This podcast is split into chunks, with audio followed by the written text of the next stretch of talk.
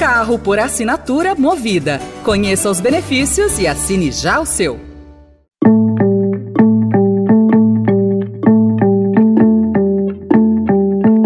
Olá, começa agora mais uma edição do Notícia no seu Tempo, um podcast do Estadão para você ouvir as principais informações do jornal.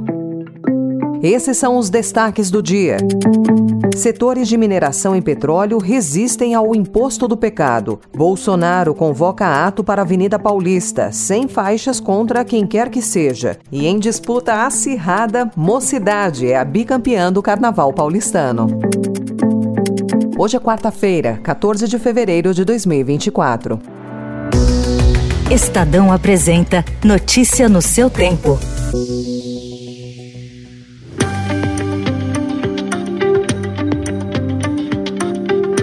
Com foco na regulamentação da reforma tributária, empresas dos setores de mineração e petróleo se articulam para reduzir o impacto do novo imposto seletivo, o chamado Imposto do Pecado, que incidirá sobre itens considerados nocivos à saúde e ao meio ambiente, incluindo a extração de recursos naturais não renováveis. O tema será debatido em grupo de trabalho do Ministério da Fazenda, que deverá receber sugestões do setor privado. Em paralelo, o Congresso criou pequenos comitês para preparar preparar os parlamentares para as negociações. O objetivo das mineradoras é barrar a cobrança sobre as exportações para manter a competitividade do produto nacional, sobretudo do minério de ferro. Já as empresas de óleo e gás buscam reduzir a alíquota do tributo, de até 1% sobre o valor do produto. Os dois setores alegam também que pagam impostos específicos e ocorreria bitributação.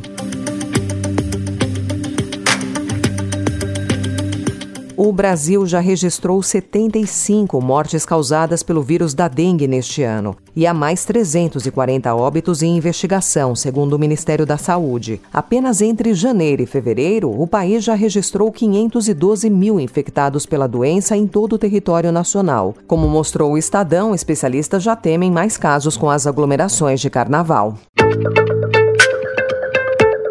Olá, amigos de todo o Brasil, em especial de São Paulo.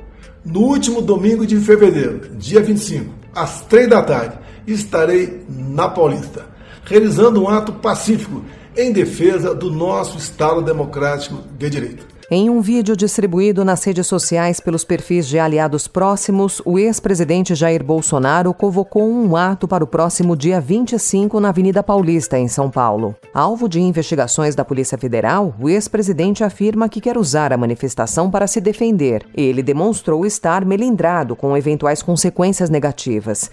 Eu peço a todos vocês que compareçam trajando verde e amarelo e mais do que isso, não compareçam com qualquer faixa ou cartaz contra quem quer que seja.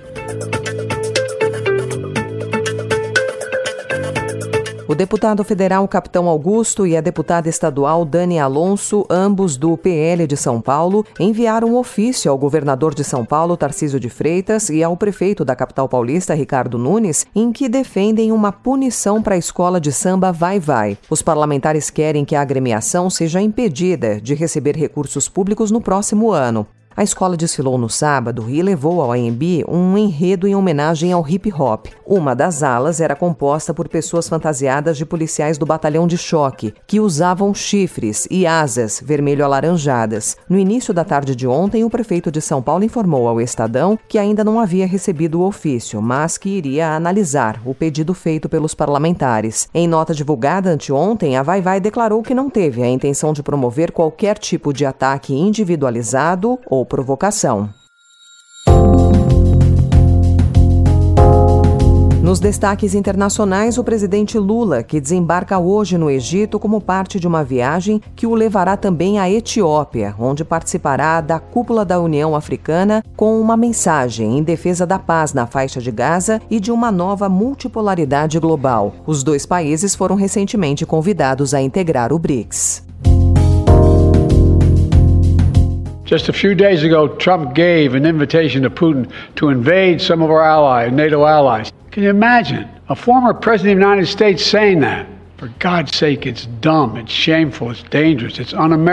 O presidente dos Estados Unidos, Joe Biden, classificou ontem como anti-americanas as falas do ex-presidente e pré-candidato presidencial Donald Trump, que sugeriu uma invasão de Vladimir Putin a países que não cumprem as metas da OTAN. O democrata fez um pronunciamento em que celebrou a aprovação pelo Senado de um novo pacote de ajuda à Ucrânia.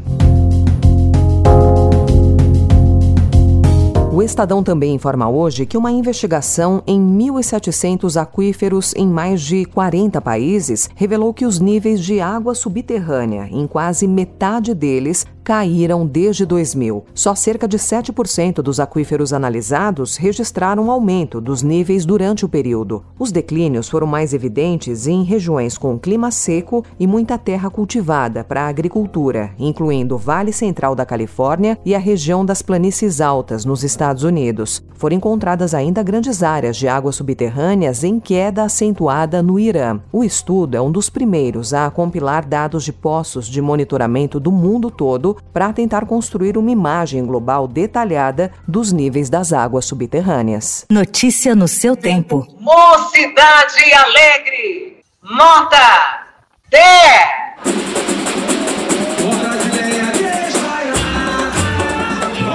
Vencedora em 2023, a Mocidade Alegre é novamente campeã do Carnaval de São Paulo de 2024, somando 12 títulos e despontando como a segunda maior vencedora da história do Campeonato Paulistano. A agremiação com sede no Limão, na zona norte da cidade, desfilou o samba enredo Brasileia Desvairada, a busca de Mário de Andrade por um país, repleto de referências às expedições que o intelectual e escritor fez pelo Brasil. O resultado foi decidido no desempate com a Dragões da Real. A Acadêmicos do Tatuapé ficou em terceiro lugar, seguida da Gaviões da Fiel e da Mancha Verde.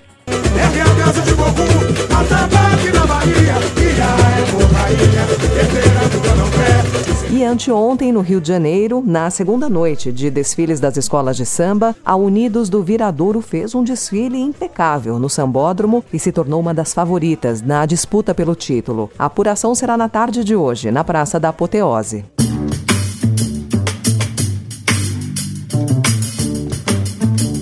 Essa foi mais uma edição do Notícia no seu tempo, com apresentação em roteiro de Alessandra Romano, produção e finalização de Mônica Herculano. O editor de núcleo de áudio é Manuel Bonfim.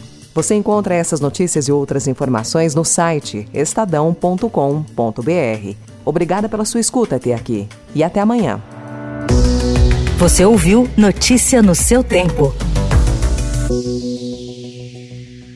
Carro por assinatura Movida. Conheça os benefícios e assine já o seu.